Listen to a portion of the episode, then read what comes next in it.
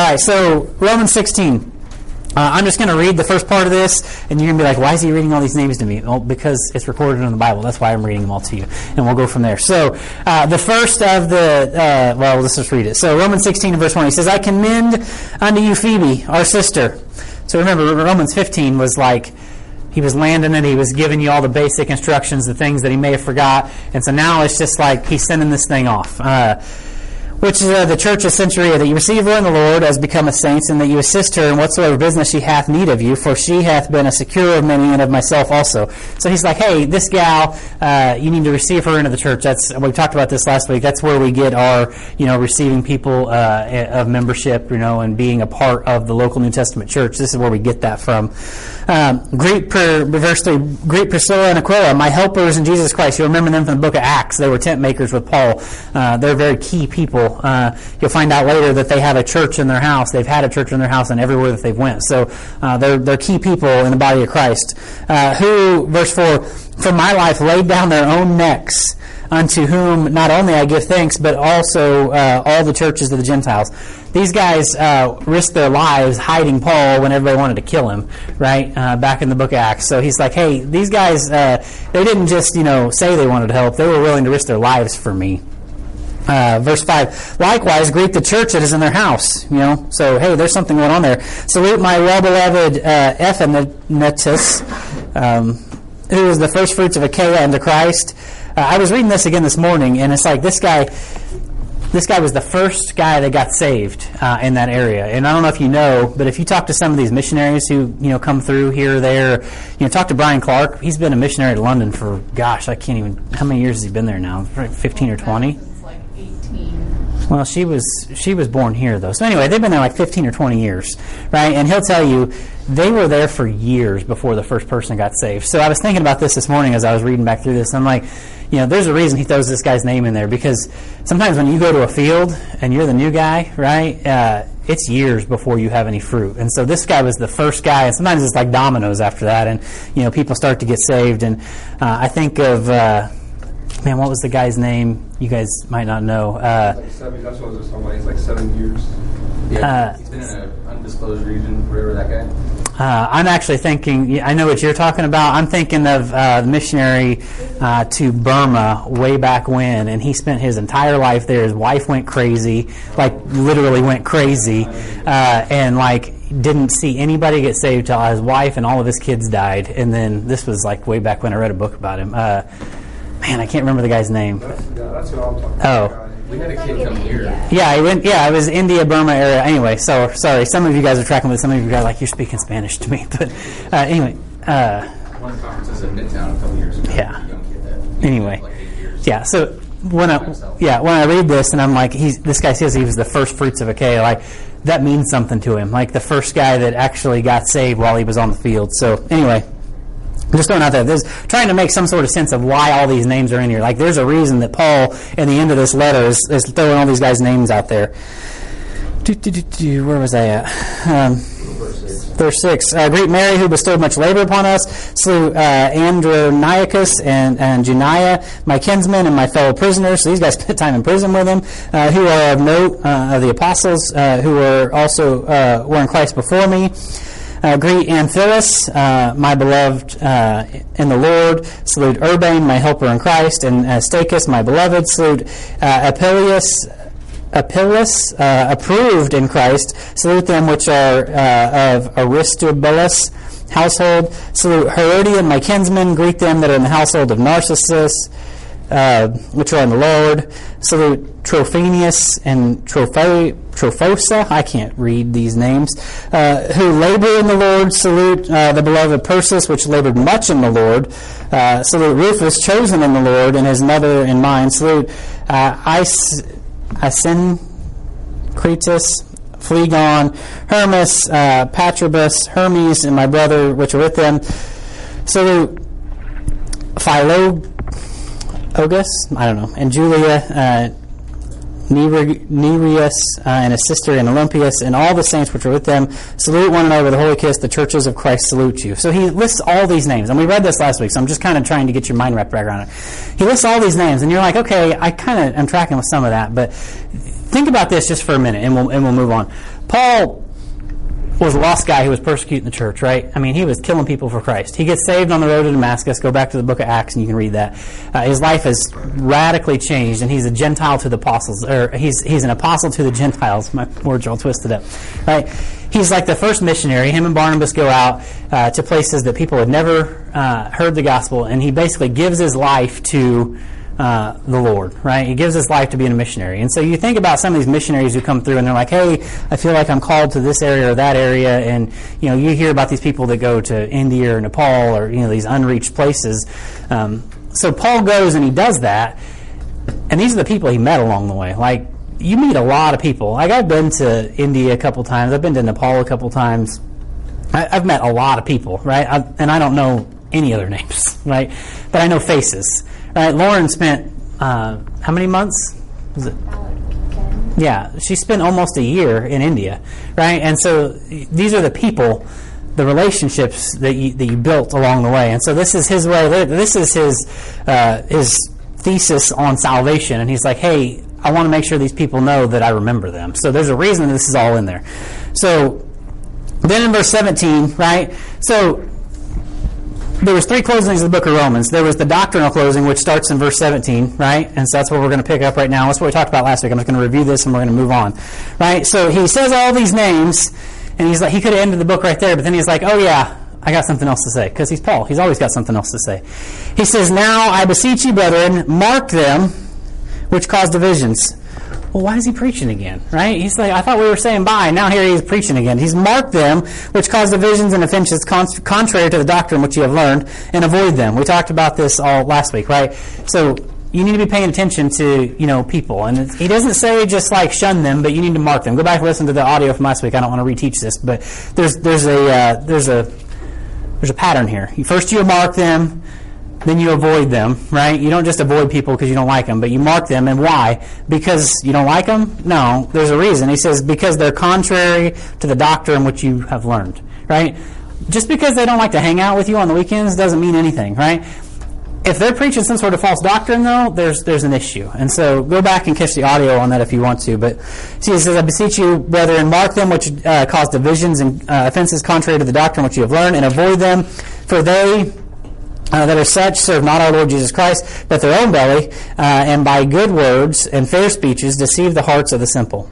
Right? That's what people do. They're trying. The, the adversary's got people out there. They're just trying to muddy this thing up.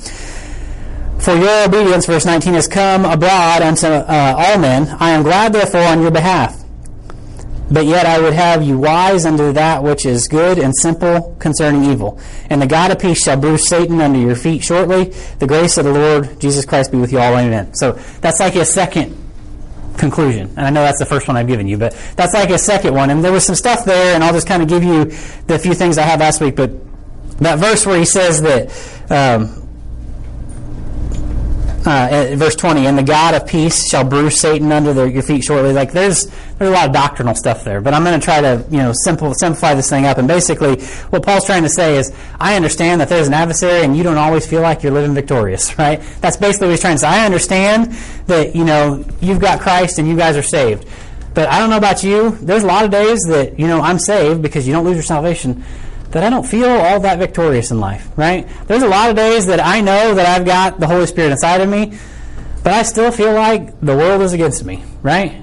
Like there's a lot of days that I feel like it doesn't matter what I do or what I say, even the people closest to me are like it's just things are not jiving and this is not making sense. That's what he's trying to say is, hey, I want you to understand that like you're victorious no matter what right? And and your feet will bruise his head very shortly, right? That's basically what he's saying. And there's a lot of doctrinal, like end times kind of stuff in there. But what he's trying to say is, man, you're going to bruise him. You have power over the adversary. There's days that it doesn't feel like it, but you do. And so I had four things. I'm just going to read them to you because this is where we finished up last week, and then we're getting into some new stuff. So there's four things Satan cannot do. Right? There's four things. I had a different list and I was I changed it so it's all squiggled. This is why I usually use my computer. Uh, there's four things Satan cannot do. You feel like he's got like control of your life, or you know, uh, there's four things Satan cannot do. The first one, he cannot take the peace of a born again believer. He can't, right? Yeah, you might be like, well, I'm telling you, I'm born again and I don't have no peace. Well, that has nothing to do other than with you, right? Like you're the one who decides if you have peace or not. At the end of the day, you are. Your your world might be a mess. You get to decide if you've got peace or not. Because peace has nothing to do with circumstances. Peace is with Christ. Right? Satan can't take that. It doesn't matter. He can't take the peace of a born again believer. The second thing, he cannot take your life before it's time. It might seem like it, but ask Job. He can't take your life before it's time. He can't do it. The third thing, he can't make your decisions for you. Now, this is where it gets kind of uh, funny or gray, even though there are no gray areas in the Bible. But people want to tell you it's gray is, you know, uh, the adversary, you know, made me do it, or the no, the adversary gave you every opportunity to do it. You got to decide whether you did it or not.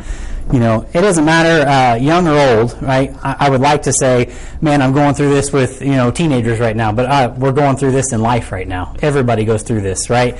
Uh, you get to decide whether you do the right thing or the wrong thing. You get to decide whether you, you do what you know you need to do or you don't. That's on you. Like Satan can't he can give you every temptation in the world, and he will. I promise. You get to decide whether you take it or not, right?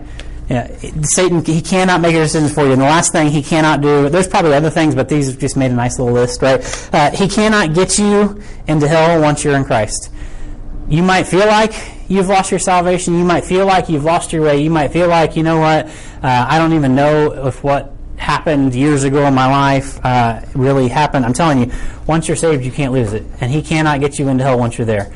Like, this, you know, God has two wills for your life. What is it, right? If you're lost, it's to be saved, and if you're saved, it's to be sanctified, right? That's that's God's will for your life. Yeah, the adversary has two different wills, right? It is to keep you from getting saved if you're lost, and he'll do that by tempting you in every way that he can and giving you everything the world has to offer. But once you get saved, the adversary already knows you cannot lose your son. He knows that, right? Like he, he knows more Bible than you'll ever know. Like that's just the truth of the matter. So if you're saved, what's his one goal after that? What is what is Satan's will for your life after that? It's to keep you from getting involved. It's to keep you from getting the gospel any farther than what it's went. He knows you can't lose your salvation. He might make you doubt it. But his goal is to keep you out of the local New Testament church because what happens there? Right? The work of God happens at the church. You know, I understand there's the you know, there's the people that are like, I don't need the church, I can serve God on my own. You're right, you can. Uh, but just tell me how much you're getting done because generally you don't get very far. I understand. Like I was there. I, I, I live that life. It's like um, I don't need the church, right? Okay, well, uh, the church is where God gets His work done. It just is. And I get it. There's bad churches. I, you're preaching to the choir again, but when you find a good church that's preaching the Bible, that's doing the work of God, that's where God works. And so the adversary is all about keeping you out of that. Not just keeping you out of church, but keeping you out of the will of God, which is what? To be sanctified. Right? And so you have to understand from the beginning of the Bible to the end, you know, there's this battle going on, and it's, you know, it's the battle between God and Satan. It's just the way that it is. And, you know, some people are like, well, that sounds a little cliche. Well, that's kind of what the Bible is. And so, not cliche, but that's, I mean, it's, it's just a battle. You know, God's got a purpose, He's got a plan, and it's, He's going to get it done. Right? So, where do you fit into that? That's the whole question. So, those are four things Satan cannot do. So, that's the first kind of closing. That's kind of the doctrinal closing. That's the last, quote unquote, teaching that Paul does in the book of Romans. Right? He had one last thing to tell you. Hey, make sure you mark them, you avoid them, and you have power over the adversary. That's the last teaching. That's kind of the doctrinal closing. Excuse me. The second closing would just kind of be a personal closing. This is what most people know of Romans uh, 16. I asked you guys last week when you think of Romans 16, what do you think of? Man, that's a lot of names right? There's a lot going on. And so uh, this would be like the first 16 verses, what we already read. And then he picks it back up again in verse 21 because Paul's like, oh, yeah, there's a couple other people you need to hear about, right? So in verse 21, he's like Timotheus, right? Timothy. You know, we always say you need to have a Paul in your life, somebody you're learning from. You should have a Timothy in your life, somebody you're investing in. There's that Paul and Timothy kind of relationship. Uh, but you should also always have kind of a Barnabas in your life, somebody that is like with you in the ministry. Because Paul and Barnabas, they were on the field together. You should always have those kinds of people in your life. Somebody you're learning from, somebody you're investing into, but also somebody that's just going through it with you. I remember, you know, talking about how great HBI was. I remember going through HBI, uh, and it was it was a brutal time. Like I loved it, but like I was working 90 hours a week some weeks. I mean, we were working. I mean, it was never less than 60, you know. And I was taking full load. And uh, I remember at the time, like Tyler Scholes, and he's kind of become that again in my life because I work with him every day. But like he was like my Barnabas uh, in ministry. We were just going through it together. We worked in the same field. We were both, you know totally ignorant to what the Bible had to say, and we were trying to do this thing just because God had called us to do it. So you should always have those people in your life. And so if you're like, man, I, I've got somebody I'm learning from, but who am I investing in? Like that's just a, a call to you. Like if you don't have anybody, find somebody, invest in them, invest the Word of God in somebody, into some buddies. And so I'm hopefully going to give you some opportunities to do that as we jump into our next study. But I'm still trying to work all that out. So uh, just kind of a peek behind the curtain on that. So anyway, so he says Timotheus. So that, that's Timothy, right? My work fellow. Notice that at this point in his life, he's almost become like a co-laborer. He's not just somebody he's investing in, but he's somebody he's his work fellow. And Lucius and Jason, not me, I promise. Uh, I'm not that old. Uh, and and Sosa, uh, how do you say that, Paige? Not yet. So, try. There you go. Sosa Okay, that guy. My kinsmen salute you. So these guys, the, the first whole list of people are people that were in Rome uh, that he was writing to. These guys are with him uh, while he's writing this, or at least around where he's at, right? So he says, Timotheus, my work fellow, Lucius, Jason, uh, Sosa, Butter, uh, not a P, I don't know. Yeah, okay. Uh, my kinsmen salute you. Latin. it's Latin. Verse 22, he says, I, Tertius, who wrote this epistle. Now, that's not like a contradiction in your Bible. Paul wrote the book of Romans. Tertius is the one who penned it. So basically, Paul said it. This guy penned it down. Uh, it's also a really good picture of you know how your Bible was uh, kept in the Old Testament, right? Uh, somebody would speak it, and you know that's just how it works. But anyway, uh, Tertius, who wrote this epistle, salutes you in the Lord. So this guy's like, I need to get you know my throwaway out there that hey, I want to make sure you guys know that you know I was in on this. Uh, Gaius, mine host, so the guy's na- the guy that they, you know they're staying with this whole time, and the whole church saluteth you. Uh, Erastus, uh, the chamberlain of the city, saluteth you, and and Quartus, a brother. The grace of our Lord Jesus Christ be with you all. Amen. Right. So it's like again, he's done. Well, not quite, right? So that's this. That's kind of like his second closing, right? You could have put that right on the end of you know the first 16 verses, and it's just a bunch of names. But there's a reason that these are all in there, right? Paul wanted the people in Rome to know that hey, these guys that I've been investing in, now they're doing the work, right? They're here with me on the field, and we're striving to get there. We're going to get to Rome, and so these guys' names. This is kind of like his personal closing. You know, there's not a lot to say about this other than, man, do you have people in your life that you're in the ministry with? That, like, if you were writing a letter, right?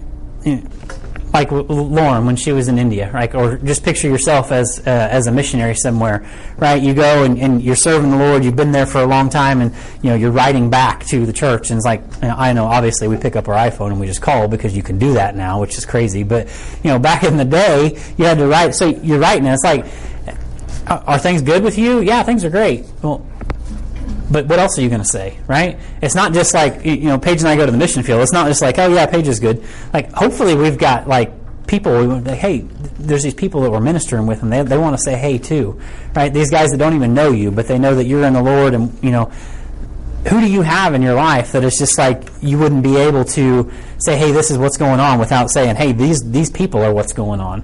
You know, you should have that in your life, in your ministry, and in, in what you're doing. And if you don't, you know, again, I'm not like saying, "Well, you don't have it going on," but I'm just like, there's a reason that Paul's saying these things. You need to have these people that you're so tied up in ministry with that you know, it's cool to have a, a, personal life. Like it's cool to you know have people that you do stuff with uh, outside of, of church. But it was it was very quickly clear to Paige and I once we got saved. You know, it seems like an eternity ago now. Was it 13, 14 years ago? I don't even remember. It's been a long time. That like the things that we did outside of church, uh, they they didn't really line up, and so now we were. Um, the things that we do outside of church are with the people of the church. It's the people of the body of Christ, and that's it's just how we that's what we do, right? And it's it's ministry, and you can't you can't break away what we do apart from the people of the ministry.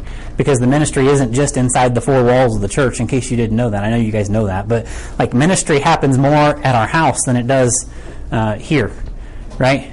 It's just the way it works man. Uh, there's nothing better than sitting at the kitchen table uh, you know just talking life.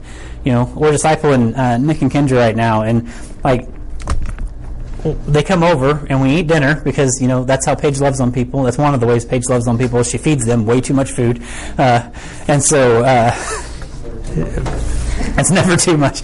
Anyway, and, and we sit down, and it's like it never fails. Like four hours later go by, and it's like, oh yeah, we probably ought to like get into the books. And so then it's another three hours, and it is no wonder it's one o'clock every night when they leave our house. It's just the way it works. And, you know, it's, it's like that with anybody that we've discipled because it's not always about like, okay, you're here, now we've got to get the Bible out. You know, it, that's not how it is. It's just, we talk life. We live life together. We talk about, you know, what God's doing in our lives and how it affects our daily lives. And like, that's ministry.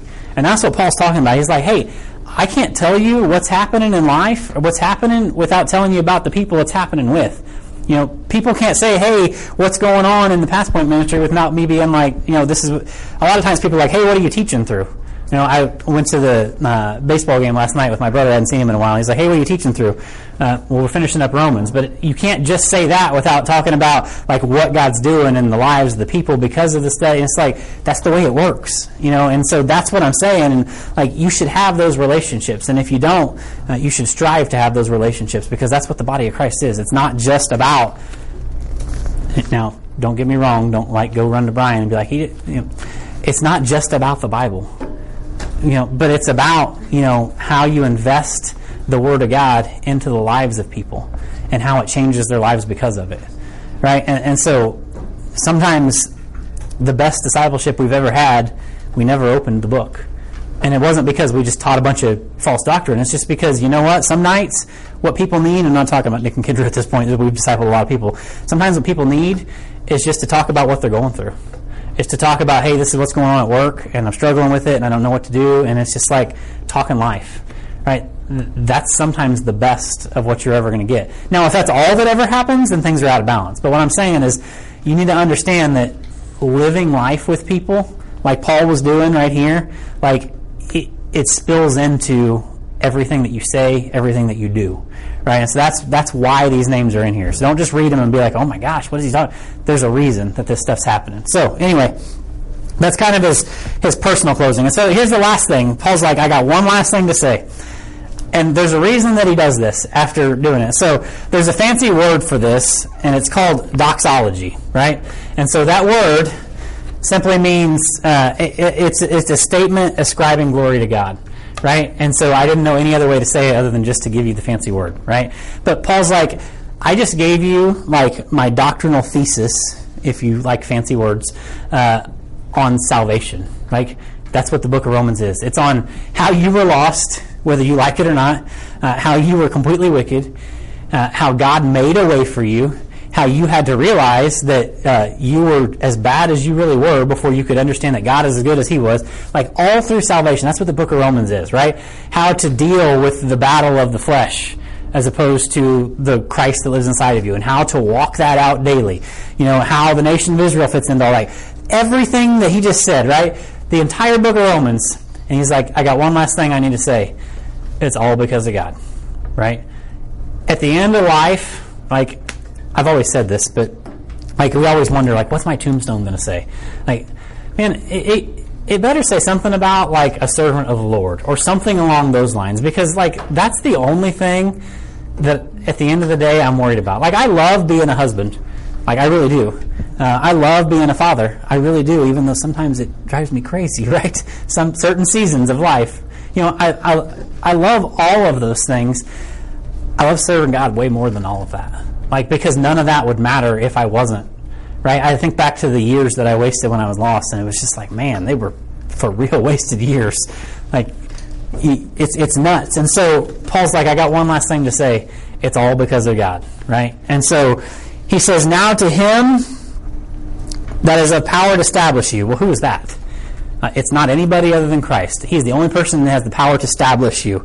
We'll talk about that word in a minute. Uh, according to my gospel and the preaching of Jesus Christ, according to the revelation and the mystery that was kept secret since the world began, what's the mystery he's talking about? The gospel, the salvation, the fact that you have a purpose in life and it's not just to live and be happy and die and hope that you did enough good works between point A and point B, right? It's the fact that Christ made a way. It was a mystery in the Old Testament they talked about Christ, but they didn't know exactly what it what it was. There were hints, right? But the mystery is made manifest. And Paul's like, I just like wrote you a 16 chapter, which I know there weren't chapters then, but I just wrote you a big old long letter explaining it to you. It was a mystery, but now it's not. which was kept secret since the world began, but verse 26, but now is made manifest, and by the scriptures of the prophets, according to the commandment of the everlasting God, made known to all nations for the obedience of faith. Verse 27, he's like, it's all because of God. To God only wise be glory through Jesus Christ forever. Amen. He's like, of everything I just said, you better understand that had nothing to do with me, and it was all because of God. If only every pastor would get this, right? And I'm not talking about here at HBF because I think for the most part, you know, we're pretty much in check, right? Uh, but there are places that it's like, man, if the pastor was to leave, the church would die, right? If if only every leader would understand, ministry leader would understand that it only happens because of God. You know, if if only every you know, just fill in the blank, right? You have to understand that it only happens because God lets it happen. You know, it, that it, I don't even. There's a lot of things I want to say, but like um, everything that you do only happens because God allows it. Right? That's just the, that's just the truth of the matter. You might be like, that seems a little over the top. Okay, I've been there. I've done that. I've bought the T-shirt. Right? I've tried to kick against it.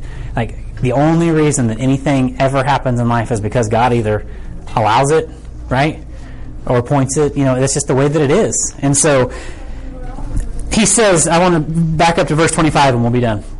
You, so he's like, this is this. He wants to give it all to God. But here, I want to make sure that you guys get this because after all of the book of Romans, right? You've learned a lot. You've heard a lot. You're like, you now I got my salvation right, but now what do I do, right?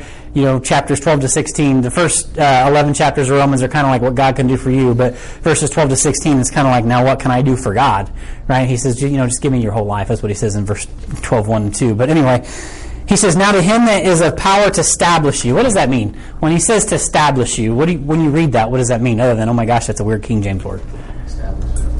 To establish? I mean, that's true. Like, when you're, so if I was to say that I'm like, I'm established in the Word of God, what does that mean? Like steadfast. Steadfast? Yeah, like I'm, I'm firm. Like this is, I am unmoved. You will not like. There are things, and you guys know me. I'm not a super confrontational kind of guy. I don't. I don't really like confrontation for the most part. But there are certain things, and everybody has these in their life. Like you can only go so far, but it's like, okay, that's the hill I'm willing to die on. Like you will not say that. You will not do that. Like if somebody tries to say something about my wife, like okay, that's not going to happen, right? That just won't happen. Like we will, we will fight over this, right? Like, that's just how it is. You know, my kids, you know, as crazy as you know they drive you sometimes. Like you won't go there. My family, you know, certain things. The Word of God. There are certain things that I am established on. You will not like. Not that I'm just willing to fight. I'm, I'm not at all, actually, right? I, I don't really like the idea of pain. So it's just like, like I hurt myself enough at work. You know, climbing around. We put put a huge pole barn up in the last three weeks. It's like I'm not as young as I used to be. Right? Hanging 60 foot trusses is not good. But anyway, so I, I am established on these things, right? Established, you're, you're firm, right? And so the last thing I want to give you, and so we won't be done early, but we won't be done late.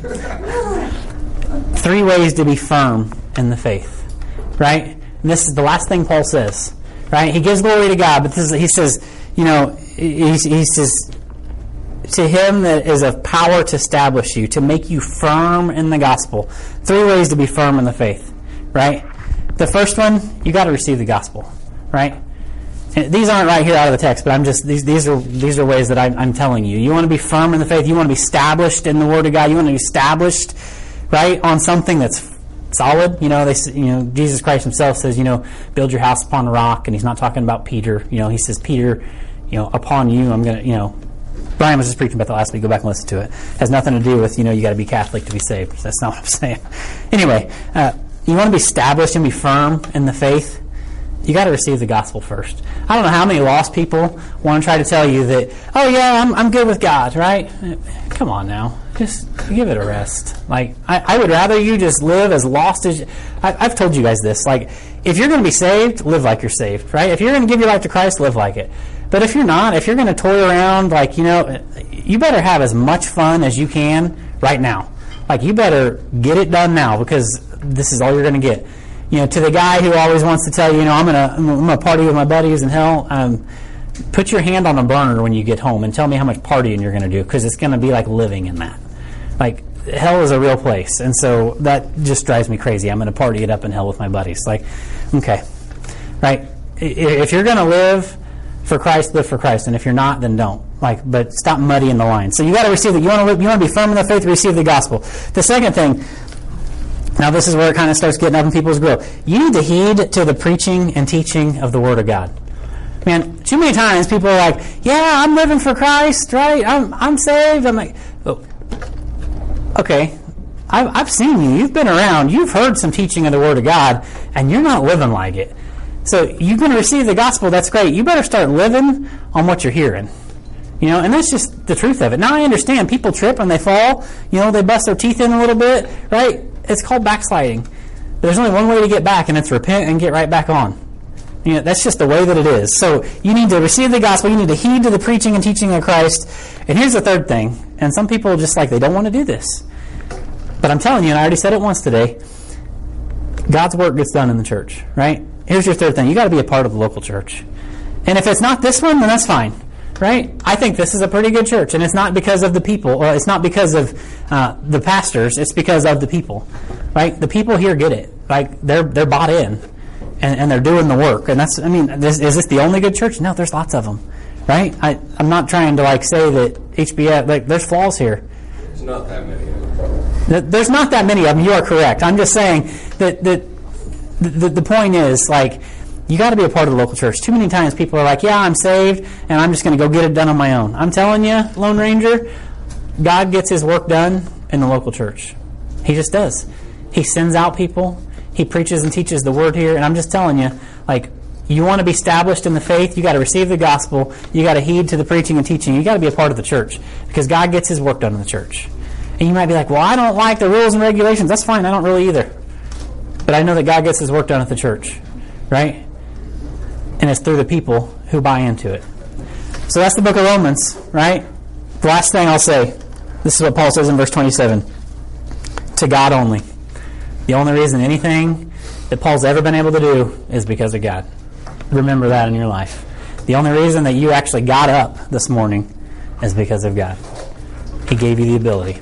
All right, so let's pray. In a couple weeks, we're going to do a review. I, I think it's going to be fun. I'm going to try to make it uh, kind of fun because we got a lot to kind of review. There's a lot happened in Romans, and so uh, we'll go from there. If you got any questions, uh, not just because you want to stump me, but just like questions like, I don't, this doesn't really make sense, right? Ask me, you know. Chapter 7, he talks like Dr. Seuss. I know somebody's still got a question about that. Like, all right, so let's pray and we'll get out of here. Father God, I love you. I thank you for today. I thank you for your word. I thank you for um, just uh, your revelation to the Apostle Paul uh, for just such a, an amazing um, book on salvation uh, in the book of Romans. And Lord, I do pray that we are established in the faith uh, over anything else. And Lord, if we've got off track here or there, uh, we don't just get caught in uh, what we've done or how far off we are, but we would just uh, understand that there's only one way to get right, and that's just to get back on, uh, Lord, and just to serve you with everything that we've got while the time we've got left. And uh, Lord, I do pray uh, that you would just uh, use the Pass Point class, the church at HBF, Lord, just to get your work done while there's still time, Lord. There's a reason that we call ourselves the Pass Point class, and it's because we're past the point of no return for Christ. There is no going back to the old way because it just doesn't make sense anymore. And so, Lord, I do pray that uh, you are uh, the way that we live uh, from now uh, moving forward, Lord, until Jesus comes back. And uh, Lord, I pray you preach through, uh, you speak through Pastor Doug this morning as he just talks about life on the field. And Lord, I pray that we would just get something out of it. And Lord, just. And keep us safe as, as we go out today. Send us out as lights in a dark world, and uh, just get the honor and the glory from our lives and everything that we do. Uh, I pray this all in Christ's name. Amen. All right, guys. Uh, that's it. That's Romans. When you said that there was a guy